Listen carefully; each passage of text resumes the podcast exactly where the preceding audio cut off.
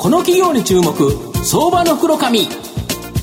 このコーナーは企業の情報システムのお困りごとをアウトソーシングで解決する IT サービスのトップランナーパシックネットと東京 IPOIR ストリートを運営する IR コンサルティング会社フィナンテックの提供を財産ネットの制作協力でお送りします。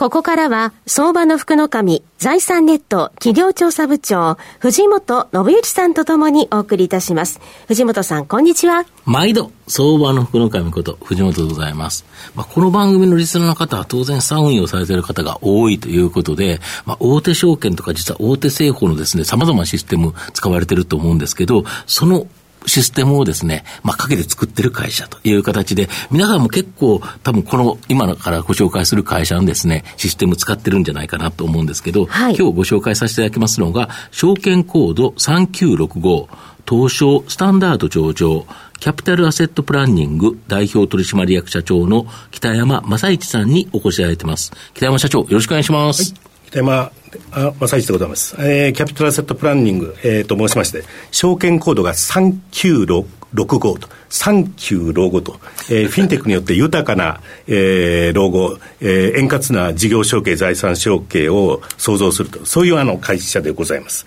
あの、今ご紹介いただきましたように、あの、スタンダードに今、あの、上場しておりまして、えー、ビジネスはですね、大きく分けて3つございまして、はい。はい、実は銀行証券、生命保険会社のシステムをまずは提供していると。うん、これあの、私どもの最大のクライアントがソニー生命保険でございまして、はい、ソニー生命のライフプランナーが使っている、うんうん。いわゆる設計書、設計書というのは、就寝保険1000万に入院給付金特約をつけると、月額保険料いくらと、あのシステムは実は私どものシステムでございまして、今、あの生命保険会社、国内43社ございまして、そのうち22社のシステム、これ、ライフプランのシステムとか設計書、ほぼ半分。えー、は私どもが提供しているという、そういうまあ状況でございます。で、そういうまあシステムをですね、受託開発するとともに、今、あの、使用料課金もこうやってると。で、さらには、私も社内に会計士税理士がおりましてですね、そのシステムを使いながら、実際の事業承継、財産承継をしてると。こういうあの、3つのビジネスから私どもなってるという、そういう、そういうまあ会社でございます。はい。なるほど。で、前期は、えー、2020年9月期は、まあ、新型コロナの影響で、まあ、主力のお客様である生命保険、まあ、新製品投入が減少し、赤字転落という形なんですけど、ね、この今期、2023年9月の今期は、4月20日に上半期の収益予想を情報修正するなど、当然黒字転換し、まあ、好調さが復活するということなんですけど、これなんでこんな復活してきたんですか？あの、それこそ過去2年半ですね、うん、生命保険会社っていうのはやはり対面営業が、まあ、主力チャンネルであると。したがってそれができなかったと。で、あの、えー、昨年の10月からですね、それこそ各社でがですね、新商品を投入してきていると、はい、例えばソニー生命保険はですね、うんうん、変額個人年金保険と、うんうん、え資産形成商品を昨年てあの投入してですね、まあ、そういうところに対して、うん、まあ、いろんな保険会社が今、新商品投入しているというところでございます。まあ、従いまして、まあ、私ども非常にこの開発、えー、がですね、今、非常に忙しくなっていると。で、さらにはですね、銀行証券がですね、今、ゴールベースプランニングというのはい、えー、このライフプランをちょっと若干その、えー、変えたあのシステムを今提供しているわけですけれども、そのゴールベースプランニングのシステムを今、それこそ受託開発使用料課金するとともにですね、さらには今、えー、人生100年時代、大相続時代ですね、相続財産承継システムの、も、まあ、受託開発、使用料課金で提供していると、まあ、それが昨年の10月からですね、これ、あのもう一気に復活したという、そういうまあ状況でございます。なるほど、受託開発でのフローの収益も一気に開発あの増えてきた上に、はい、要はストック型のコツコツ積み上げられた、ね、これがかなり積み上がってきた、ということですか？はい。あのー、まあ当初予算でですね、うん、えー、売上高上期40億、営業利益7000万ってこう言ってたんですけども、はい。はい。はい、えー、4月20日にですね、うん、えー、売上高上期がですね39億6000万、営業利益1億7000万、はい、で親会社に帰属する、えー、当期、えー、四半期利益を1億1000万と、うん、えー、当初予算を、まあ、かなり上回ることになりましたのでですね、うん、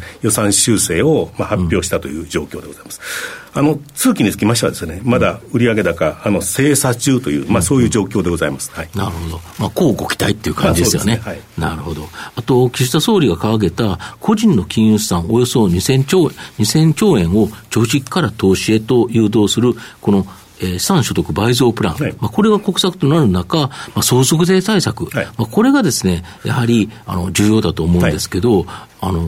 これが、えー、個人資産管理システムを銀行証券向けに御社が確保しているとい。うことなんですけど、はいはい、このシステム、どんなシステムなんですか、あのまずはあの私もそれこそ、あの、うん、資産形成層に対してはですね、大手信託銀行向けにですね、スマホで、はい、あの5つの質問に答えるとですね、はい。それこそ、えー、世界分散投資が可能になるという、はい。はい、確定拠出年金システム、はい、えー、をですね、こうスマホで提供してると、うん、でこれもこれもちろんその自宅開発、使用料課金やってるんですけども、それにですね、今ご紹介いただきました、あの、ニーサ、えっ、と、成長ニーサの枠が、あの、皆さんご存知のとおり、1800えー、かなり金額大きいですよね。で、私ども、このにあの積み立て NISA、成長 NISA の最適組み合わせをですね、うん、提案するシステムを今、証券会社に、うん、えーあの、まあ、開発、えー、してる、しつつあるという、そういう状況であってですね、うん、で、最後にですね、うん、えー、大相続時代の東レに、うん、あの、対してですね、うん、えー、メガバンクがですね、今、プラットフォーム作ってるわけですけども、まあ、私どもそれこそ、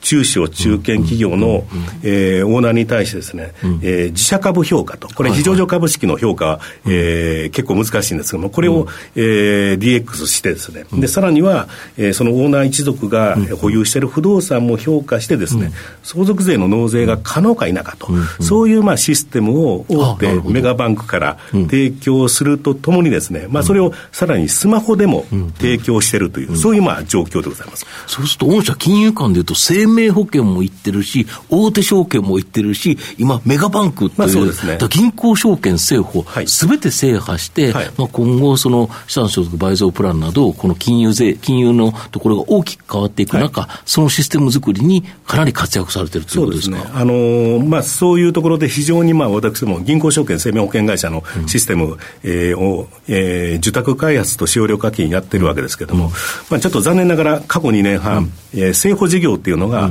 やはりあの対面営業だったので、そこにその、えーまあ、売上高85%が政府事業だけだったので、まあ、特に今、銀行証券向けのシステム開発、えー、使用料課金を、えー、実現しながらですね、えー、事業ポートフォリオの分散を図っていると。なるほど。で、それによってさらなる成長を今目指しているという、まあそういうまあ戦略でございますね。なるほど。御社の今後の成長を引っ張るもの、改めて教えていただきたいんですが。はい